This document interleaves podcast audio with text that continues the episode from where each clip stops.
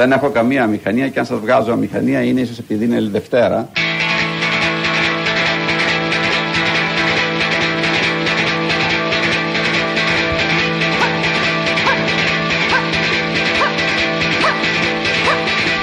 Κύριε εκπρόσωπο, καταρχήν να σας ρωτήσω αν ισχύουν οι, οι φήμες, οι πληροφορίες ότι όντως υπέβαλε την παρέτηση του Πρωθυπουργό, αλλά δεν έγινε δεκτή.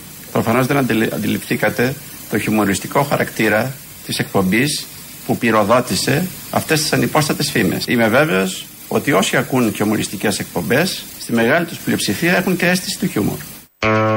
Ο τόπος αυτός είναι ευλογημένος. Γιατί όταν μας έρθει ένα καλό, όπως μας είχε έρθει ένα καλό τότε που ο Ευάγγελος Αντώναρος ήταν κυβερνητικός εκπρόσωπος της κυβέρνησης Καραμαλή, τότε λοιπόν είχε φύγει κάποια στιγμή, νομίζω είχε φύγει πριν, όταν έχασε ο Καραμαλής, δεν θυμάμαι ακριβώς. Ε, είχαμε στεναχωρηθεί πάρα πολύ εμείς εδώ σε εκπομπή ως Ελληνοφρένε, γιατί ήταν ταλέντο. Δεν το βρίσκει συχνά. Και λέμε πάει, τον χάσαμε. Βέβαια μετά μας αποζημίωσε η ίδια η ζωή. Γι' αυτό λέω ότι ο τόπος είναι ευλογημένος. Ήρθαν άλλοι εκπρόσωποι, άλλοι πρωθυπουργοί, άξιοι όλοι, ο ένας καλύτερος από τον άλλον. Τα φέρνει, τα φέρνει η ζωή. Νάτο ξανά ο κύριος Αντώναρος, υποψήφιος για το ελληνικό κοινοβούλιο. Τώρα με το ΣΥΡΙΖΑ. Η εκπομπή που αναφερόταν εδώ είναι η Ελληνοφρένεια. Είχαμε βγάλει μια βρώμα τότε ότι παρετείται ο Υπουργός Εσωτερικών Προκόπης Παυλόπουλος. Ήταν και αυτός τότε, υπηρετούσε άλλο ταλέντο. Υπηρέτησε και από άλλες θέσεις στην πορεία τον τόπο. Ε, και είχε απαντήσει έτσι ο κύριος Αντώναρος. Όταν τον είχαμε, τον κύριο Αντώναρο κοινοβουλευτικό, κυβερνητικό, κυβερνητικό, όχι κοινοβουλευτικό, κυβερνητικό εκπρόσωπο, είχαμε φτιάξει μια μικρή πολιτική διαφήμιση γιατί είχε κάνει ένα μικρό σαρδαμάκι τότε. Θυμίζουμε ότι πρωθυπουργός ήταν ο Καραμαλής και είχε μία δουλειά. Να πει ότι ο Τάδες συναντήθηκε με τον Καραμαλή. Ακολουθεί πολιτική διαφήμιση. Ένας ακόμη λόγος για να ψηφίσουμε Νέα Δημοκρατία. Ο πρόεδρος της Κυπριακής Δημοκρατίας θα συναντηθεί με τον πρωθυπουργό κύριο Κώστα, Συμ... κύριο Κώστα Καραμαλή. Ένας ακόμη λόγος για να ψηφίσουμε Νέα Δημοκρατία. Ένας ακόμη λόγος για να ψηφίσουμε ΣΥΡΙΖΑ.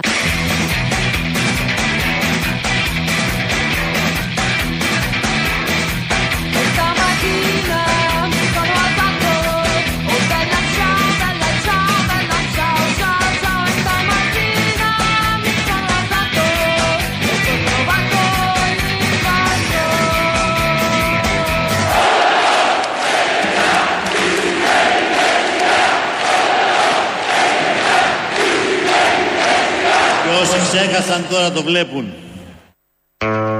Αυτό ακριβώς. Συντροφέα λέξη. Όσοι ξέχασαν τι σημαίνει δεξιά, τώρα το βλέπουν. Ο δεξιός λοιπόν, κέντρο δεξιός Αντώναρος, στα ψηφοδέλτια του ΣΥΡΙΖΑ, μια από τις ωραίες ειδήσεις του Σαββατοκύριακου. Είχε πολλές ειδήσεις το Σαββατοκύριακο, αλλά εμείς εδώ αυτή αξιολογήσαμε γιατί είχαμε συνεργαστεί πολύ καλά με τον κύριο Αντώναρο, ήταν βασικός συνεργάτης. Θυμηθήκαμε καλές παλιές στιγμές. Δεν ξεχνιούνται οι παλιές αγάπες και διάφορα άλλα τέτοια. Και θυμηθήκαμε και μια δήλωση που έχει κάνει πρόσφατα. Έχω ακούσει τα πιο απίθανα πράγματα σχετικά με τις παρεμβάσεις μου το τελευταίο διάστημα. Μέχρι και το ότι, και ξέρετε, αυτό μόνο γέλιο μου προκαλεί, αν δεν ήταν φοβερά δυσπιμιστικό. Όχι για άλλο λόγο, αλλά γι' αυτό που θα σας πω ότι είμαι όψιμος Σιριζέος. Και εγώ σέβομαι κάθε άνθρωπο ο οποίος ανήκει σε ένα κόμμα και ο καθένας έχει το δικαίωμα να ανήκει όπου θέλει. Αλλά εγώ ανήκω εδώ και 40 χρόνια στη Νέα Δημοκρατία, μάλλον στην κεντροδεξιά παράταξη. Όσοι ξέχασαν τώρα το βλέπουν. Καλό είναι αυτό. Ω επανάληψη είναι καλό. Γιατί επειδή έρχονται και εξετάσεις, η επανάληψη είναι ένα από τα μυστικά. Ανατακτά διαστήματα χρειάζεται επανάληψη. Να μην ξεχνάμε τι είναι η δεξιά. Για να μην ξανάρθει η δεξιά, για τον πολύ απλό λόγο. Η δεξιά λοιπόν τώρα έρχεται και μαζί με τη δεξιά πάει ένας αριστερός. Όχι. Μπερδευτήκαμε λίγο. Δεν εννοώ τον Αντώναρο. Εννοούμε τη δεξιά την κανονική, από αυτή που έφυγε ή είναι ακόμη ο Αντώναρος, αλλά δεν τον εμποδίζει να είναι και στην αριστερά, σύμφωνα με δήλωσή του. Αλλά μιλάω για την άλλη, την άριστη δεξιά και αριστερός είναι ο Ψαριανός. Εσείς τα τρώτε τα λεφτά και έχετε γονατίσει το λαό. Εσείς οι δύο τα κόμματα που κυβέρνησαν και που γονατίσατε τη χώρα και τη φέρατε σε αυτό το χάλι θα έπρεπε να ντρέπεστε και να μαζέψετε τα σκυλιά που αληχτάνε. Και εσείς οι δύο που κυβερνάτε τη χώρα από τη δίθεν μεταπολίτευση μέχρι σήμερα δεν είχατε το φιλότιμο να βγείτε να πείτε πέντε πράγματα καθαρά. Ή οι κυβερνήσεις εδώ πέρα οι οποίες είναι μαριονέτες και τρώγανε τα φράγκα οι υπουργοί και οι υφυπουργοί. Δεν θα βγει κάποιος από εσάς να τα πει. Ένας από τη Νέα Δημοκρατία και ένας από το Πασόκ. Γιατί δεν τα λέτε αυτά; Γιατί αφήνετε τον κόσμο και εξαγριώνετε και εξανίσατε και θα μας φάει όλους ζωντανούς; Να φάει εσάς τους δύο. Πολύ καλά τα έλεγε ο κύριος Ψαριανός εδώ για τη Νέα Δημοκρατία που έχουν φάει τα λεφτά για το Πασόκ και ότι πρέπει να απαντήσουν. Και όταν το ρωτήσανε κάτι πιο συγκεκριμένο, γιατί θα είναι στα ψηφοδέλτια της Νέας Δημοκρατίας, είχε απαντήσει. Σύντομη απάντηση. Ο Ψαριανός μπορεί να πάει στη Νέα Δημοκρατία. Ορίστε. Στη Νέα Δημοκρατία μπορείτε να Τι πάτε. δουλειά έχω εγώ στη Νέα Δημοκρατία; Έφυγα από το ΣΥΡΙΖΑ για να πάω στη Νέα Δημοκρατία. Μην τρελαθούμε τώρα. Τι δουλειά έχουμε με τη Νέα Δημοκρατία; Δεν έχει, η Νέα Δημοκρατία δεν είναι μια ευρωπαϊκή Μαζί. κεντροδεξιά. Έτσι. Είναι ένα μόρφωμα ε, μ, δεξιότερων αποκλήσεων από ότι η ευρωπαϊκή κεντροδεξιά.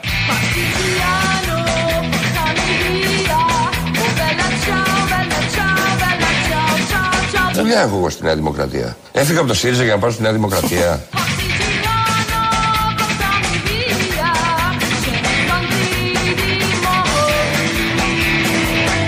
Τι δουλειά έχω εγώ στη Νέα Δημοκρατία.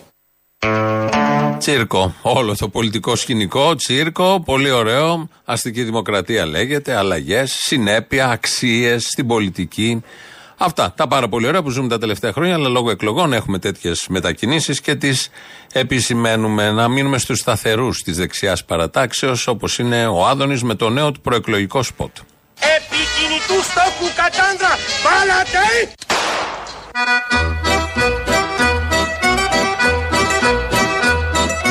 Το ξέρω. Αποτελώ στόχο. Ε και αφήστε τους να με σημαδεύουν.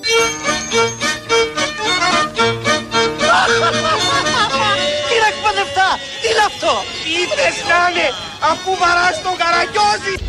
Καθαρός ουρανός, αστραπές, δεν φοβάται.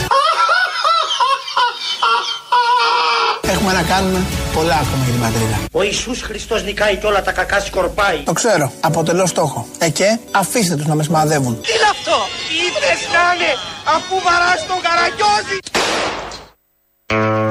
Εδώ έφυγε η λέξη στο γάμο, οι δύο λέξεις, και έμεινε σκέτο βαράς στον Καραγκιόζη. Γιατί ήταν στο γάμο του Καραγκιόζη, είναι ο Βέγκος εκεί που προπονείται και ρίχνει κάτι στη σκοποβολή. Και όντως στο γάμο του Καραγκιόζη τα ρίχνει και βγαίνει ένας Καραγκιόζης από πάνω και παίζει τι ωραίες ελληνικές ταινίες τι ασπρόμαυρε, ειδικά του Βέγκου. Το κόψαμε το γάμο, του, Καρα- το γάμο για να μείνει κανονικά ανώθευτο όπως πρέπει να είναι το περιεχόμενο.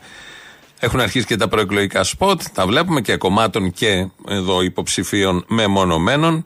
Η κυρία Καρακώστα από το ΣΥΡΙΖΑ βγήκε σε πάνελ, ήταν βουλευτής, δεν είναι τώρα. Ελπίζουμε να ξαναμπεί και αυτή στη Βουλή, πολύ καλή συνεργάτηδα. Ε, τα τέσσερα,5 χρόνια της διακυβερνήσεως. Η κυρία Καρακώστα λοιπόν μιλάει για τα φαντς. Εμείς τι λέμε; Αλλά μιλήστε μία φορά πρώτα να κάνετε Έχουμε αυτή τοποθέτηση. τη Αυτό. στιγμή από τις υποχρεώσεις που είχαμε και εμείς ως κυβέρνηση να μεταφερθούν στα φανς κλπ. Είχαμε βάλει κάποιους όρους. Πρέπει λοιπόν τώρα, και έπρεπε να το έχει κάνει ήδη η Τι όρους κυβέρνηση. είχατε βάλει; Εσείς, εσείς, στην Έπρεπε. κυβέρνηση, εσείς ως κυβέρνησης βάζετε τα φαντς, Έπρεπε. τα δάνεια, δεν τα έβαλε η επόμενη κυβέρνηση. Συμφωνώ. Δεν βάλετε κανένα Εγώ όρο. σας είπα Αυτό κάτι είναι. άλλο. Το ίδιο λέω τώρα. Πολύ καλό είναι αυτό γιατί υπάρχει μια συμφωνία. Ότι ενώ η κυβέρνηση του ΣΥΡΙΖΑ έφερε τα φαντς και έδωσε τα δάνεια στα φαντς, τώρα ζητάει η κυρία Καρακώστα, φαντάζομαι και άλλοι, να μπουν όροι. Δεν γίνεται να είναι χωρίς όρους. Έχουν γίνει χωρίς όρους την προηγούμενη φορά. Αλλά τώρα έχει έρθει η ώρα, ορίμασαν συνθήκες να μπουν κάποιοι όροι. Δεν μπορεί έτσι να μπαίνουν χήμα ε, τα σπίτια να δίνονται στα φαντς. Οπότε Πολύ ωραία. Το λέει εδώ η κυρία Καρακώστα, παίρνει και την ευθύνη. Είναι ο Ζαχαριάδης τώρα. Είμαστε λίγο σε ΣΥΡΙΖΑ mood. Θα γυρίσουμε και στους άλλους, γιατί ζωγράφησαν το Σαββατοκύριακο. Είναι ο Ζαχαριάδης, βουλευτής του ΣΥΡΙΖΑ, σε, σε πάνελ και του θυμίζουν κάτι που έχει πει ο Τσακαλώτος.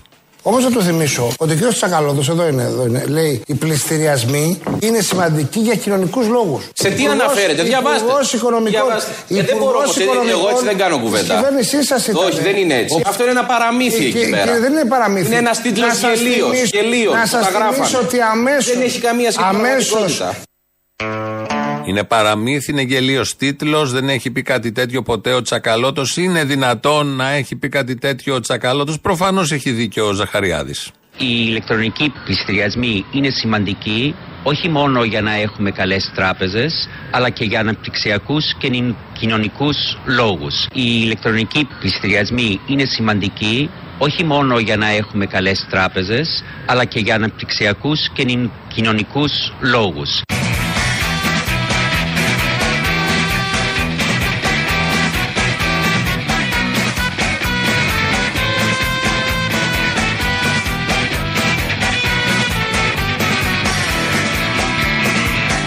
Ε, για την κρίση των α, Ελλήνων ψηφοφόρων, για να αρχίσουμε από εκεί που ξεκινήσαμε. Τι άποψη έχετε, Πολύ απλά ότι αν κερδίσει η Νέα Δημοκρατία θα έχουν εξαπατηθεί ε, οι ψηφοφόροι, ε, θα έχει περάσει η κυβερνητική προπαγάνδα. Αυτό όμως ισχύει πολύ απλά όμως. Είναι η απάντηση του Κυριάκου Μητσοτάκη στην πολύ σκληρή συνέντευξη. Για άλλη μια φορά που του έκανε ο Γιώργος Αυτιάς, βγήκε κατάκοπος από εκεί, τον πήραν με φορείο, δεν μπορούσε να αντέξει. Χτυπήματα, απανοτά. Καταλαβαίνει ο καθένας. Και να μην έχετε δει τη συνέντευξη είναι σαν να την έχετε δει. Ένας ε, κατακρεουργημένος Μητσοτάκης από τις σκληρές ερωτήσεις, μαχαιριές του Γιώργου Αυτιά. Δεν είχε μετά κουράγιο να πάει στην περιφέρεια που ήθελε να πάει, να επισκεφτεί, να συναντηθεί με το λαό, να του πούνε τι ωραία πάνε τα πράγματα και να τους πει και αυτός τα δικά του. Επειδή από παραμύθια χορτάσαμε και οι πολίτες ξέρουν να ξεχωρίζουν, δεν έχω καμία αμφιβολία ότι την 21η Μαΐου θα επιλέξουν τους παραμυθάδες. Θα επιλέξουν τη νέα δημοκρατία ως τους παραμυθάδες.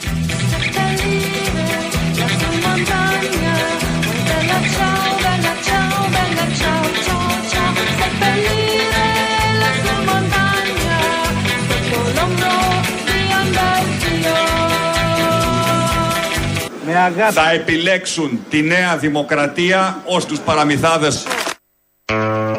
Με αγάπη όμως, όπως λέει και ένας εκεί ε, δίπλα του που κάθεται ένας ψηφοφόρος, οπαδός. Με αγάπη θα επιλέξουμε τους παραμυθάδες. Έχουμε μια εμπειρία σε αυτά τα πράγματα ως λαός.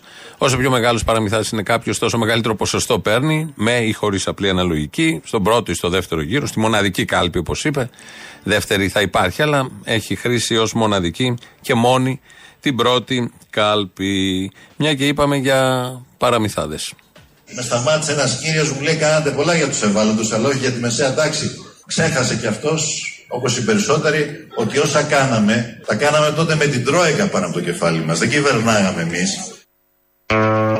Ούτε οι προηγούμενοι κυβερνούσαν ε, αυτοί με την Τρόικα πάνω από το κεφάλι τους. Και οι προ-προηγούμενοι με την Τρόικα πάνω από το κεφάλι τους. Από το πρώτο μνημόνιο και μετά, το Πασόκ με την Τρόικα κυβερνούσε. Το δεύτερο μνημόνιο, ο Σαμαράς και Πασόκ, δεξιά και Βενιζέλος, μαζί κυβερνούσαν και γι' αυτό ψηφίστηκε το τρίτο κόμμα για να μην έχουμε Τρόικα πάνω από το κεφάλι μας. Τελικά μαθαίνουμε τώρα και τότε, δεν το πολύ λέγανε, τώρα ότι είχαμε πάλι την Τρόικα πάνω από το κεφάλι μας. Γι' αυτό λοιπόν, επειδή και την προηγούμενη φορά, την πρώτη φορά αριστερά, είχαμε Τρόικα στο κεφάλι μας, τώρα τι ζητάμε; Άρα λοιπόν ναι, είναι για μας μια ευκαιρία και θα έλεγα ότι δεν είναι η δεύτερη ευκαιρία. Είναι η πρώτη ευκαιρία Ωχ, Παναγία μου! να κυβερνήσουμε υπό κανονικές συνθήκες, χωρίς μνημόνια και τρόικα πάνω από το κεφάλι μας. Η ευκαιρία να εφαρμόσουμε επιτέλους στην πράξη όλες εκείνες τις πολιτικές και το πρόγραμμα που αποβλέπουν στη βελτίωση της ζωής των ανθρώπων Ωχ, Παναγία μου! και στη δικαιοσύνη παντού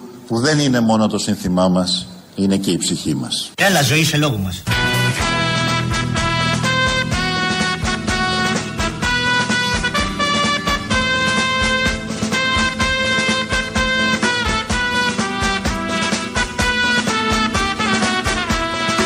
Εμείς φορολογήσαμε τους παραγωγούς ηλεκτρικής ενέργειας. Γι' αυτό, γι' αυτό έχουμε βάλει τον Μπελατσάο και με διάφορες έτσι εκδοχές και σε πιο μοντέρνα εκτέλεση, διότι έχουμε τον αριστερό Αντώναρο. Ε, εγώ περιμένω και το Σπιλιοτόπουλο να ανακοινωθεί κάποια στιγμή μετά τις πρόσφατες δηλώσεις του ότι ο καπιταλισμός είναι ένα άδικο σύστημα και δεν ε, βελτιώνεται και διάφορα άλλα τέτοια που τα έχουμε ακούσει και τα ξέρουμε σε αυτόν τον τόπο. Αλλά είναι αλλιώς να τα λέει ένας υπηρέτη μέχρι πριν λίγο καιρό τη δεξιάς παρατάξεω όπως ο Σπιλιοτόπουλο.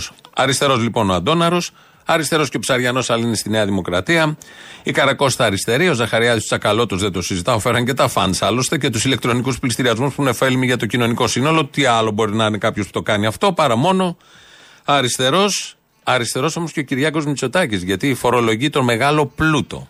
Όλοι οι πολίτες γνωρίζουν ότι παίρνοντας το λογαριασμό της ΔΕΗ ή οποιοδήποτε παρόχου ηλεκτρικής ενέργειας, βλέπουν τι θα πλήρωναν χωρίς την επιδότηση και βλέπουν τι πληρώνουν με την επιδότηση. Αυτά ήταν παραπάνω από 7 δισεκατομμύρια ευρώ. Κάποια μπήκαν από τον κρατικό προπολογισμό, τα περισσότερα προήλθαν από την φορολόγηση των υπερκερδών των παραγωγών. Για όσους ισχυρίζονται, ξέρετε ότι η Νέα Δημοκρατία είναι με το μεγάλο κεφάλαιο και με τις μεγάλες επιχειρήσεις. Εμείς φορολογήσαμε τους παραγωγούς ηλεκτρικής ενέργειας. Μπράβο! Πρώτοι στην Ευρώπη χρησιμοποίησαμε τα χρήματα αυτά για να στηρίξουμε την κοινωνία, γιατί είμαστε μια πλατιά λαϊκή παράταξη.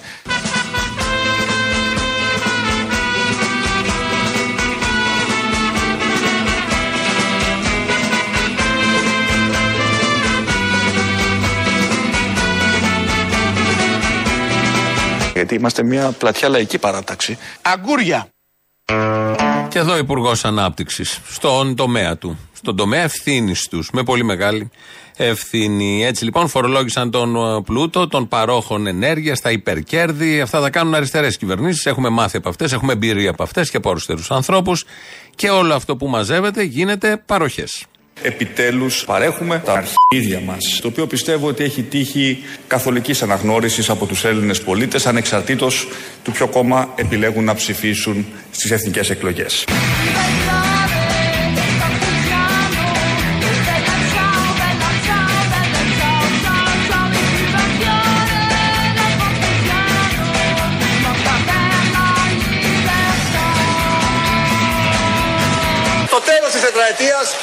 Θα έρθουμε να αναμετρηθούμε. Και ο κυρίαρχος, ο κυρίαρχος ελληνικός λαός θα αποφασίσει ποιος επιθυμεί να του υπογραμμίσει την επόμενη τετραετία.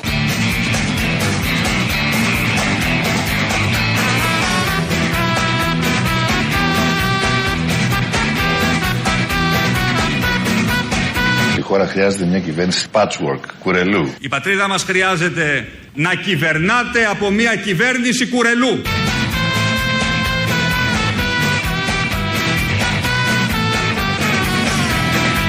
Καλημέρα, θα μας ψηφίσεις, τι γίνεται; Σύμπαν αρχίλη! Έτσι, μπράβο, ευχαριστώ.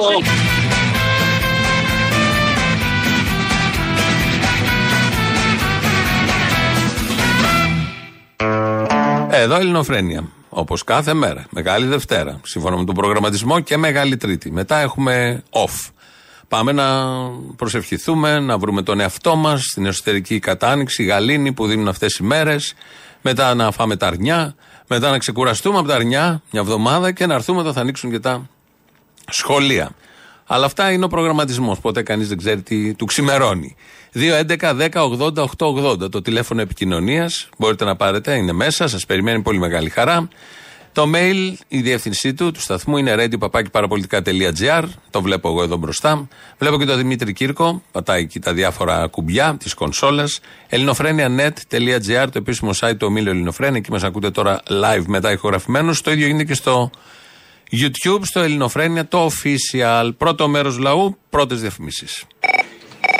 Έλα βρε μαλάκα, του παίρνω 10 φορές τηλέφωνο να σε βρω. Συγγνώμη κιόλας, ε, που δεν ήμουν από πάνω. Δεν έχει συγγνώμη, μου έχεις πρίξει τα σηκώτια να με μέχρι να σου μιλήσω. Λοιπόν, Θα υποφέρεις. ναι, τι θα γίνει τώρα με το Κασιδιάρη, έχετε πλακωθεί όλοι με το Κασιδιάρη. Γιατί δεν τον αφήνετε να κατέβει στις εκλογές; Εμείς έχουμε θέμα να κατέβει. Εσείς είσαστε με το σύστημα όλοι. Άσε μας εμάς που είμαστε αντισυστημικοί. Τι είστε εσείς; Ε, αυτό.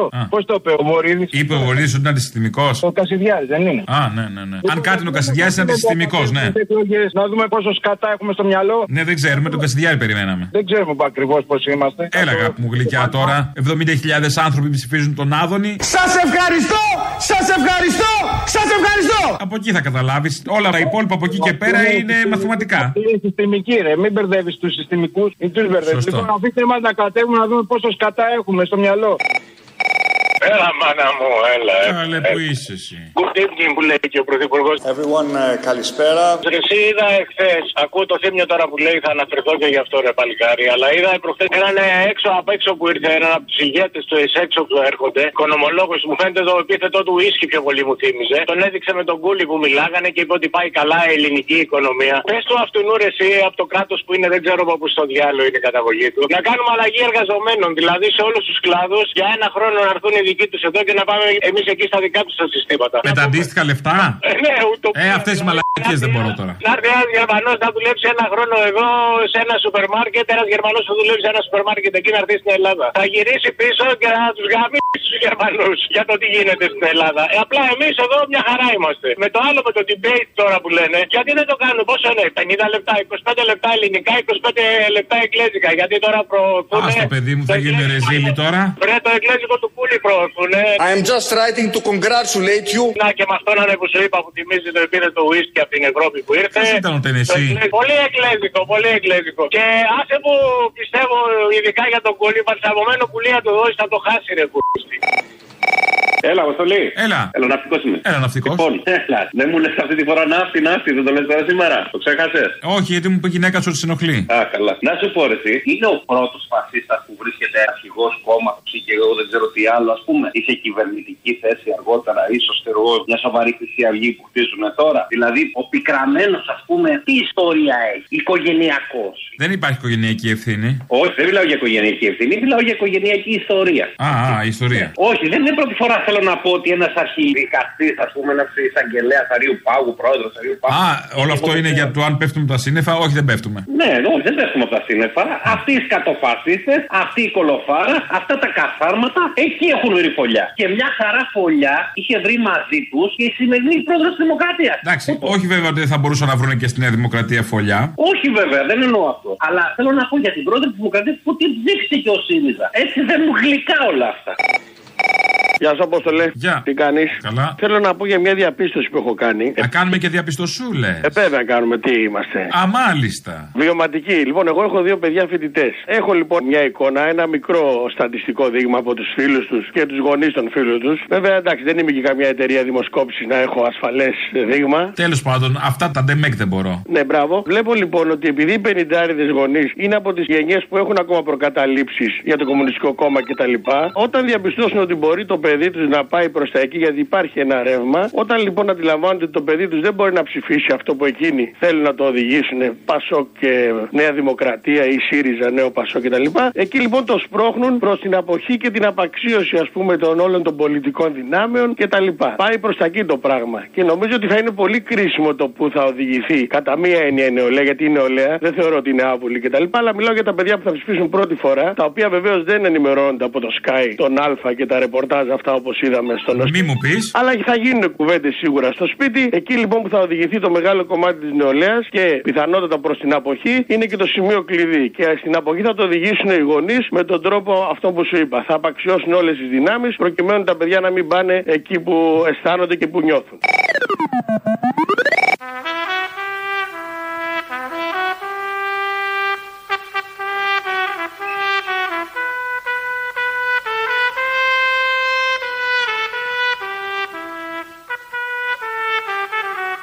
Ακούσει τα πιο απίθανα πράγματα σχετικά με τις παρεμβάσεις μου το τελευταίο διάστημα.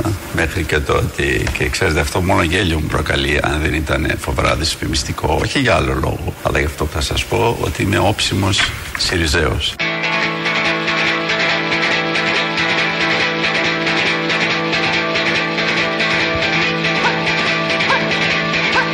Και εγώ σέβομαι κάθε άνθρωπο ο οποίος ανήκει σε ένα κόμμα και ο καθένας έχει το δικαίωμα να ανήκει όπου θέλει. Αλλά εγώ ανήκω εδώ και 40 χρόνια στη Νέα Δημοκρατία, μάλλον στην κεντροδεξιά παράταξη. Πολύ ωραία αυτή η κεντροδεξιά παράταξη. Είναι ένα ωραίο εισιτήριο. Μπορεί να σε βάλει και στην κεντροαριστερή παράταξη. Να βρεθείς ξαφνικά. Μήπως δεν είναι κεντροδεξιά, μήπως δεν είναι κεντροαριστερά. Άρα το ΕΜΠΑ ΕΒΓΑ είναι πολύ άνετο και κινείσαι με φοβερή ευκολία. Ερωτήματα. Τα θέτετε και εσείς εδώ από ό,τι βλέπω και περιμένετε απαντήσεις. Έχουν δοθεί απαντήσεις, απλά τα ερωτήματα πρέπει να τίθενται. Οι απαντήσεις έχουν δοθεί από την ίδια τη ζωή εδώ και πάρα πολύ καιρό. Χρόνια. Τουλάχιστον τα τελευταία 13 χρόνια σε αυτόν τον τόπο, από το 10 και μετά, από το πρώτο μνημόνιο δηλαδή και μετά, έχουν απαντηθεί νομίζω όλα. Και όλοι ξέρουμε τα πάντα. Δεν υπάρχει κάποιος που δεν ξέρει, δεν φαντάζεται, δεν ήξερε, δεν περίμενε. Τελευταίο χειρό αυταπάτης έπεσε το 15. Από εκεί και πέρα, όλα τα άλλα που γίνονται είναι δημόσιες σχέσεις και διαχείριση. Γιατί αγαπάμε τον Αντόναρο εμείς εδώ. Όταν ήταν κυβερνητικός εκπρόσωπος, είχαμε πολλές πυρκαγιές.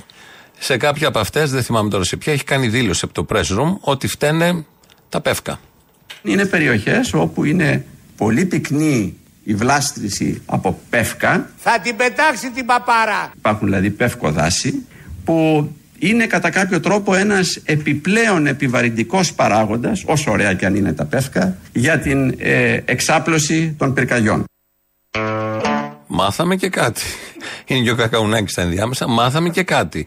Ότι για την εξάπλωση των πυρκαγιών, τι φταίει στην Ελλάδα, τα πεύκα. Από τον Αντώναρο. Είχαμε μάθει πριν από τον Πολύδωρο, Πολύδωρο ότι φταίει και ο αέρας. Μαθαίνεις αυτόν τον τόπο. Διαβίου μάθηση και πάθηση διαβίου. Οπότε μάθαμε ότι φταίνουν τα πεύκα. Εμείς τότε ήμασταν στο Sky, είχαμε κάνει μια φάρσα. Ο Μουρλός ο Αποστόλης είχε πάρει την Γενική Γραμματεία τύπου τότε. Το Υπουργείο δηλαδή, Γενική Γραμματεία ήταν που ε, ήταν επικεφαλής πολιτικός προϊστάμενος Ευάγγελος Αντώναρος και είχε, ως ονεδίτη, είχε ρωτήσει τι να κάνει γιατί είχαν πάρει πολύ σοβαρά την άποψη του Αντώναρου, την τοποθέτηση ότι φταίνουν τα πεύκα.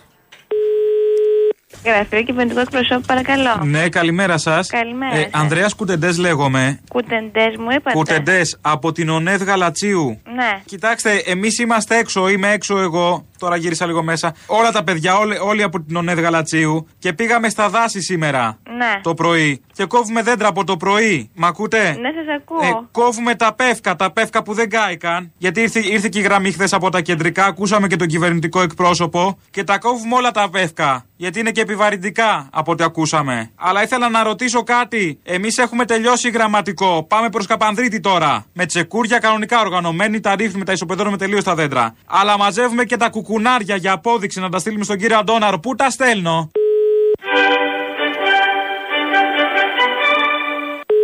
Παρακαλώ. Παρακαλώ. Ναι, γεια σας. Ναι, μαζί μιλούσαμε πριν. Ε, πείτε μου παρακαλώ τι θέλετε. Ναι, Ανδρέας Κουτεντές λέγομαι. Μάλιστα. Από την ΟΝΕΔ Γαλατσίου μαζευτήκαμε όλα τα παιδιά σήμερα. Πήγαμε, πήγαμε στα δάση. Από το πρωί και κόβουμε τα δέντρα. Όλα τα πεύκα, τα επιβαρυντικά για το περιβάλλον. Πήραμε τη γραμμή χθες από τον κύριο Αντώναρο, που τον ακούσαμε κιόλας να τα λέει. Και τα κόψαμε όλα. Όλα και δεν είναι πια επιβαρυντικά. Είναι κούτσουρα, απλά στο πλάι έτσι για το τζάκι. Και έχουμε τελειώσει γραμματικό. Πάμε προς Καπανδρίτη με τα τσεκούρια στο νόμο και μαζεύουμε τα κουκουνάρια. Αλλά πού να στείλουν τα κουκουνάρια; Τι να σας πω, κύριε; Για να τα δει και ο κύριος Αντώναρος να πιστεί. Να πιστεί να τα έχει μπροστά του τα επιβαρυντικά κουκουνάρια για το περιβάλλον. Τι να σας πω; Πού είστε εσείς; Θα θέλατε να κάνετε τι; Να τα στείλουμε. Εμείς έχουμε μαζέψει κουβάδες, κουκουνάρια. Είναι κάποια πυρωμένα, κάποια όχι, πάρα πολλά. Που είναι επιβαρυντικά για το περιβάλλον. Όντως είναι υπερπατάς, πέφτει στο κεφάλι. Αλλά πού να τα στείλω; Τι να σας πω τώρα; Κάπου στη Συγκρού, δεν θυμάμαι την οδό γι' αυτό. Πίσω από τη Συγκρού θυμάμαι είστε, στην Πάντιο. Δυστυχώς, αλλά δεν μπορώ να σας βοηθήσω. Λυπάμαι πολύ. Τι δεν μπορείτε να με βοηθήσετε; Εμείς τσάμπα πήραμε τη γραμμή χθες και πήγαμε και κόβαμε δέντρα όλη μέρα σήμερα. Για ποιον τα κόψαμε, για μένα; Για την ΟΝΕΔ Γαλατσίου τα κόψαμε για τον κύριο Αντώναρα που τα θεωρεί επιβαρυντικά. Τώρα τα κόψαμε. Τι να τα κάνουμε; Τι να σας πω, κύριε μου; Κάνουνε και ντεκόρ τα κουκουνάρια. Σα ευχαριστώ πάρα πολύ για το τηλεφώνημα. Δεν καταλαβαίνω. Εντάξει, δεν βοηθάτε. Ευχαριστώ. Αχάριστοι άνθρωποι δεν είχαν εκτιμήσει τότε. Αυτά λοιπόν τα μεταδίδαμε τότε. Φαντάζομαι πολλοί Σιριζέοι του 3-4% γελούσαν με αυτά και με άλλα πολλά ή βγαίναν από τα ρούχα τους με δηλώσεις του Αντώναρου για Γρηγορόπουλο και άλλα θέματα σοβαρά. Και τώρα θα πάνε να τον ψηφίσουν κάποιοι στην Ανατολική Αττική γιατί είναι αυτός, αυτή η ομορφιά κάποιων κομμάτων σε αυτόν τον τόπο που σε κάνουν αυτό που έβριζες προχθές σήμερα να το γλύφεις και να το προσκυνάς. Έχει γίνει με πολλά κόμματα και παίρνουν τους ανθρώπους με έναν αλφα ριζοσπαστισμό, με κάποιες απόψεις και σιγά σιγά τους βάζουν σε ένα δωμάτιο και μόλις βγαίνουν από την άλλη πόρτα βγαίνουν εντελώς άλλοι άνθρωποι και γλύφουν εκεί που έφτυναν. Ακριβώς αυτό όμως. Ο ΣΥΡΙΖΑ το έχει κάνει επιστήμη όλο αυτό. Και ο Αντώναρος είναι και το πιο ανώδυνο. Εδώ λέγανε βρίζαν το μνημόνιο και μετά ψήφισαν μνημόνιο και δέχτηκαν μνημόνιο. Ο Κυριάκος Μητσοτάκης έδωσε την πολύ σκληρή και πέρασε άσχημα συνέντευξη στο Γιώργο Αυτιά. Όμως όταν ξαναπάει στον Αυτιά θα περάσει επίσης άσχημα γιατί ο Αυτιάς τα έχει κρατήσει όλα. Πάμε λοιπόν στην πρώτη κάλπη. Όχι στην πρώτη κάλπη. Πάμε πού; Στη μόνη κάλπη. Έχουμε εκλογές την 21η Μαου. Μάλιστα. Κοιτάξτε, ας τελειώσουμε πρώτα με την πρώτη κάλπη. Μάλιστα. Θα σεβαστώ απόλυτα τις προβλέψεις του συντάγματος. Μάλιστα. Το, το κρατάω αυτό. Ε, εφόσον χρειαστεί δεύτερη κάλπη. Μάλιστα. Τα κρατάω όλα αυτά. Ο κόσμος θα το Διεκδικώ την αυτοδυναμία. Μάλιστα. Δεν είναι το μυαλό μου στη δεύτερη κάλπη. Μάλιστα. Καλοδεχούμενη αυτή η εκτόνωση. Μάλιστα. Τέλος. Ε, Οριστικό τέλος. Τα χρήματα. Ναι. Μάλιστα. Το πρόβλημα της αγόμενης ακρίβειας. Μάλιστα. Το κρατώ αυτό. Άρα τα κρατώ όλα αυτά, τα κρατώ όλα αυτά. Κρατήστε λοιπόν τη δήλωσή μου την, ε, τη σημερινή. Το κρατώ. Μάλιστα. Το κρατώ. Το κρατώ, το κρατώ, το κρατώ και πάμε οικονομία. Α, το κρατώ. Κράταμε να σε κρατώ, να ανεβούμε το βουνό. Τα έχει κρατημένα όλα. Οπότε θα δούμε στην επόμενη συνέντευξη, θα τον στριμώξει για τα καλά. Δεν τον στριμώξε χθες, όπως και στην προηγούμενη δεν τον είχε στριμώξει και ποτέ δεν θα τον στριμώξει για τους λόγους που όλοι ξέρουμε. Είπαμε, τα ξέρουμε σε αυτόν τον τόπο, δεν χρειάζεται να τα υπενθυμίζουμε συνεχώς. Αυτό που δεν ξέρουμε είναι ποιος είναι ο αρχηγός στην εκπομπή. Οι νέοι υπέφεραν και από κάτι ακόμα, ε, κύριε Αυτιά. Ε, υπέφεραν από μια διαρκή και παραδεταμένη οικονομική κρίση και τώρα βρίσκονται αντιμέτωποι με ένα πρόσθετο πρόβλημα. Το πρόβλημα της στέγης. Και θέλω να μιλήσουμε λίγο γι' αυτό γιατί πιστεύω ότι έχει μια ξεχωριστή Πριν πάμε εκεί, σημασία. μισό λεπτό, κύριε. Η ατζέντα μπαίνει από μένα, κύριε Εντάξει, Πρόεδρε. τότε Έτσι, μπράβο. πάω- λοιπόν, πάω- πάω- πάω ακριβώς. πάσο. Πάω Εδώ πάσο. πάνε όλοι πάσο. Είναι... Αλλά μην μου λοιπόν, το ξεχάσετε, πάμε- το Όχι, σπίτι μου είναι στέγη οπωσδήποτε. σημαντικό. Τώρα το Θέλω να το αναλύαμε δύο συζητήσουμε. ώρες. Για να ξέρουν όλοι, επειδή θα πούνε κάποιοι ότι δεν έκανε σκληρές ερωτήσεις, ορίστε ποιος έθεσε την ατζέντα και το είπε κιόλας. Εδώ την ατζέντα τη θέτω εγώ. Υπάρχει πιο σκληρή τοποθέτηση δημοσιογράφου απέναντι στον Κυριάκο Μητσοτάκη από αυτήν που μόλις ακούσαμε. Νομίζω όχι. Έχουμε να το λέμε όλοι. Λαός τώρα το δεύτερο μέρος.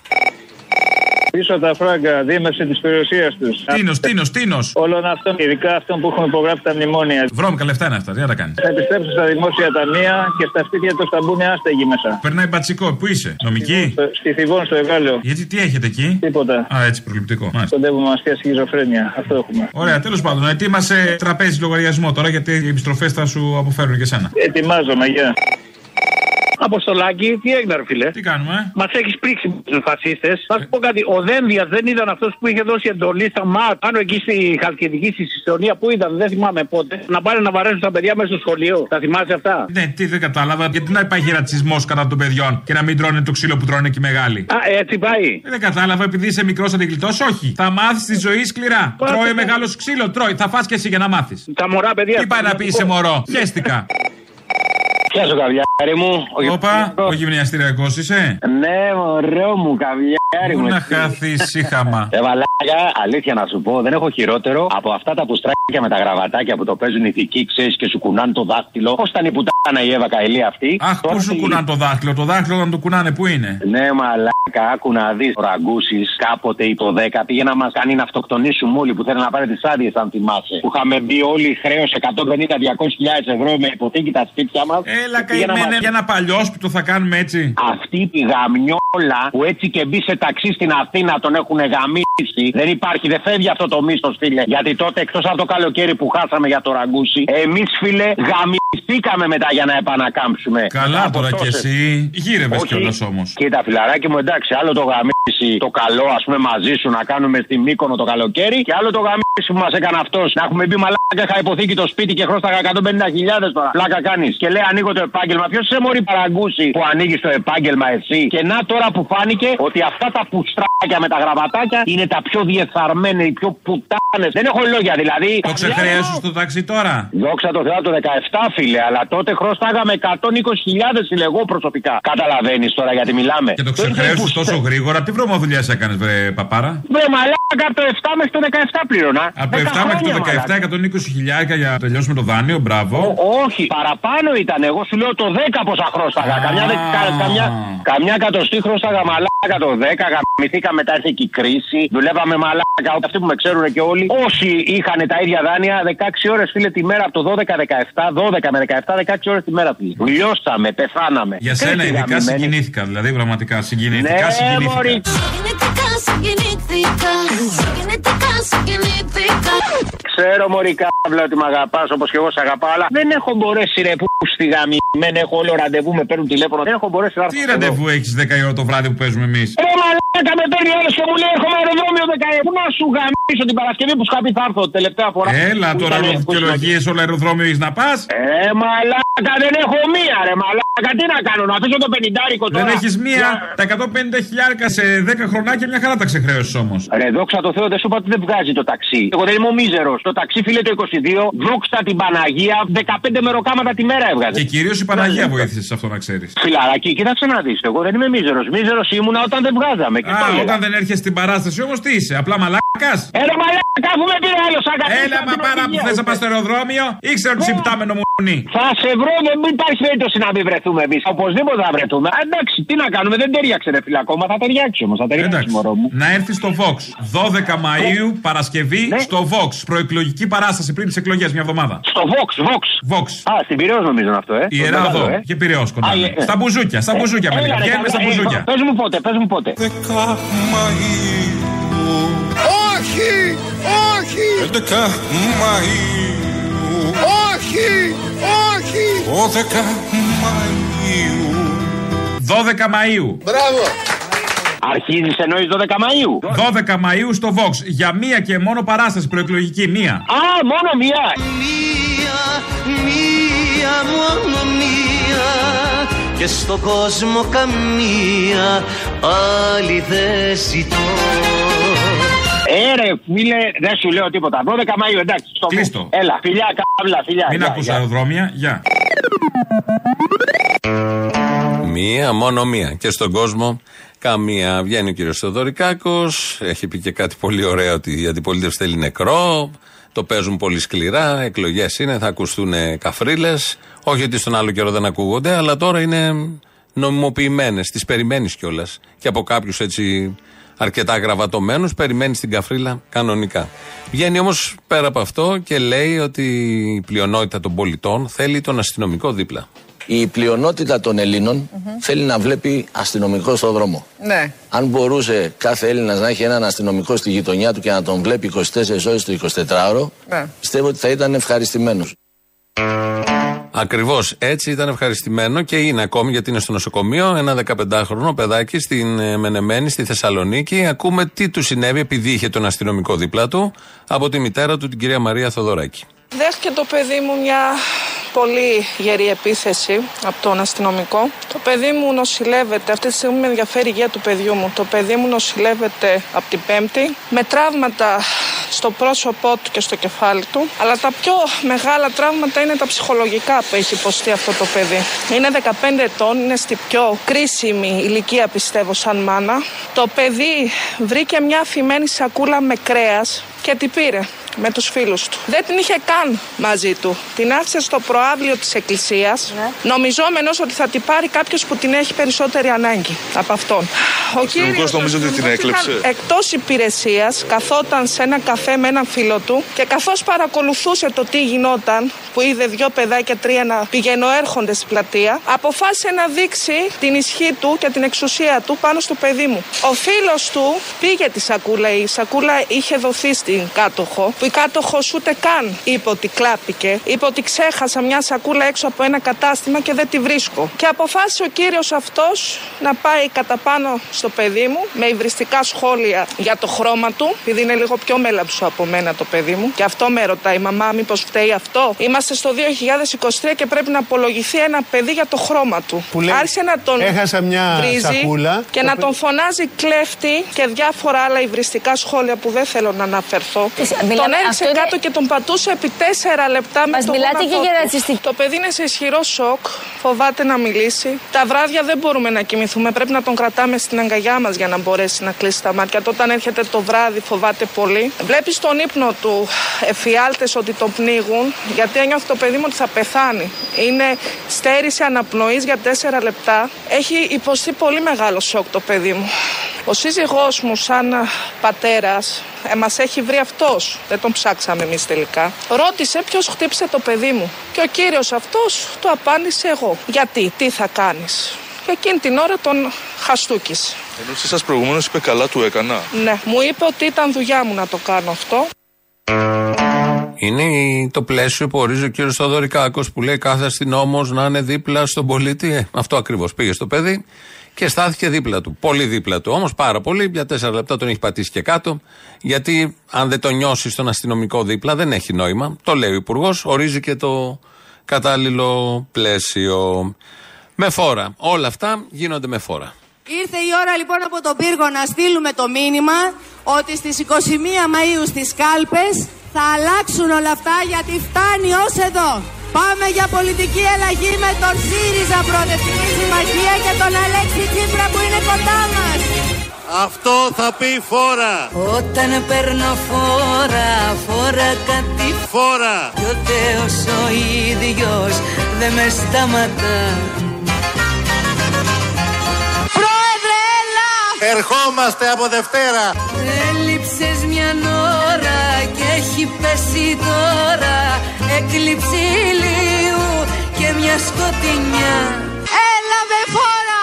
Όταν παίρνω φόρα, φόρα κάτι Φόρα. Κι ο Θεός ο ίδιος δεν με σταματά Αυτό θα πει φόρα. Με φόρα που είχε πει και η Πόπη και το επανέλαβε στον πύργο ο Αλέξης Τσίπρας. Κάπου εδώ, κάπως έτσι, φτάσαμε στο τέλος για σήμερα. Το τρίτο μέρος του λαού ακολουθεί, μας πάει στις διαφημίσεις, αμέσως μετά μαγκαζίνο. Τα υπόλοιπα αύριο, γεια σας.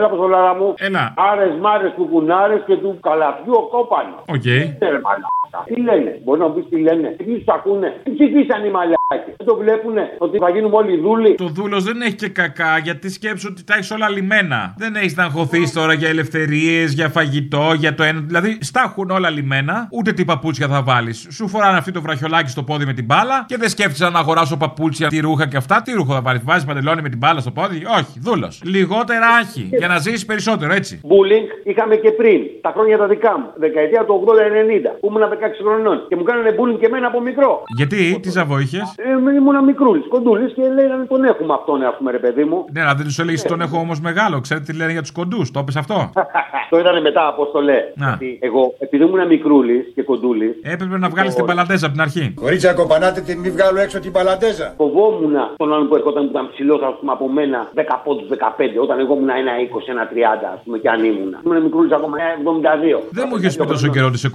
κοντοπούτανο, ήθελα να το ξέρω αυτό. Ε, με κοντοπούτανο, δεν δεν του κοντοπούτανο. Γνωριζόμαστε σιγά σιγά. Μου κάνει μαγιά. Ερχόταν λοιπόν ο ψηλός να μου κάνει μαγιά. Όταν τον είπα να έρχεται, τον μέτραγα. Ναι. Έρχεται αυτός να κάνει, τον ήξερα και ήμουν έτοιμος. Ήμουν stand-by. Καθόμουν σε ένα νηστό, κράταγα τον νηστό, ρε παιδί μου, τη σημαία. Ναι. Σε ένα προάβλιο. Και αυτή ήταν η θέση κάποιου άλλου. Και έρχεται και μου τραβάει το χέρι και με γκρεμίζει κάτω από τον νηστό. Αυτός ήταν τη έκτη δημοτικού. Της μαθητής της αδερφής μου, της μεγάλης. Εγώ ήμουν της πρώτης δημοτικού. Όταν έπεσα κάτω μετά, με πάνω και δεν δίλιασα, ξέρω εγώ να φύγω μου να κλάψω. Παραπήρα θάρρο και του ορμάω. Με το κεφάλι, τον ρίγνο και χτυπάει το κεφάλι του τον νηστό. Και μένει. Α, το σκότωσες. Κάνω... Ναι, ναι, τέλος. Τι είναι, πέθανε; Όχι, ρε. Πάμε στον διευθυντή. Ο Τι οποίος ιστορίες θα ακούσουμε; Οι ιστορίες από την κρύπτη. Και; Ο οποίος ήταν παπάς ο διευθυντής. Ωραία χρόνια. Παπαπλούτα κιόλας.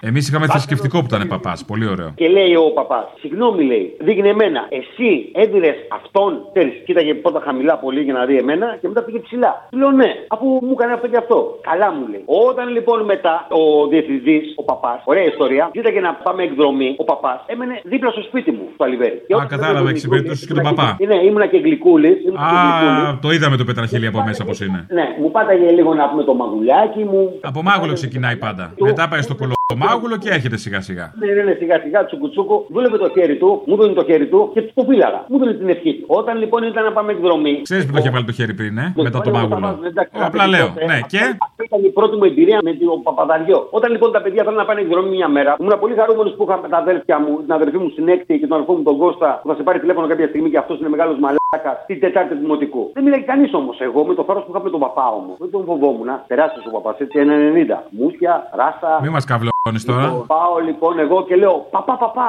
μου λέει τι θέλεις, μου λέει Έλα εδώ να σου πω. Του λέω να πάμε εκδρομή. Έλα εδώ να μου το πεις, μου λέει. Πάω κοντά, απόστολε και μου βουτάει τα χέρια και αρχίζει να γυρνάει γύρω-γύρω σαν παιχνίδι. Και να μου λέει Οκτωναέτη κρεμιδά, αγράμματη δικηγόρε. Μάνα μου είναι από την οκτονιά. Που ήταν αγράμματη Δεν καταλαβαίνω τα μισά, τέλειωνε. Παπά είμαι κάτω, παπάς είναι κάτω, είχα τρελαθεί εγώ. Έτσι. Τα φτιάξατε τελικά, τι έγινε; Μ' αφήνει κάτω ο παπάς, αλλά δεν τον αφήνω εγώ. Κατά το χέρι και του κόβω μα- μια δαγκωδιά στην Ε, μα το ήσουν και εσύ κοκτίζερ να πούμε. Τον άναβες κάθε τόσο. Και του κόβω κομμάτι και το φτύνω. Πού, αγαμί σου γάμω την πα***για σου για ολόποπα, του λέω αρχίδι, του λέω εγώ. Ε, αυτά του κάνεις και του βγάζεις τα σοδομαζώματα. Και; Η γιαγιά τρεφτή πληγή ο παπάς Απόστολε 8 μήνες. Του κόψα το κομμάτι όλο. Και μου λέει Εωσφόρε, φύγε Εωσφόρε, μου λέει. Αυτά είναι η πρώτη μου εμπειρία με παπά. Θες να μιλήσουμε και για τη δεύτερη; Έφευγε όταν δεν με βλέπε. Ζητάγαμε τη δρομή και με κοίταγε και πάμε τη δρομή γιατί είχε γεστεί πάνω του. Σαν τον ποντίκι με τον ελέφαντα. Απόστολε. Μάλιστα. Γάμισε τα Αποστολάρα. Γάμισε τα. Άστο, δεν γιατρεύεσαι εσύ, δεν σώνεσαι. Με λίγα λόγια χέρι σου, βαλέ. Τι χέρι να μου βάλει, ρε μαλακίε και πάνω τους του λέω. Πριν από αυτό σου βάλε. Από τότε δεν πιστεύω στον Θεό καθόλου. Και τώρα με βλέπουν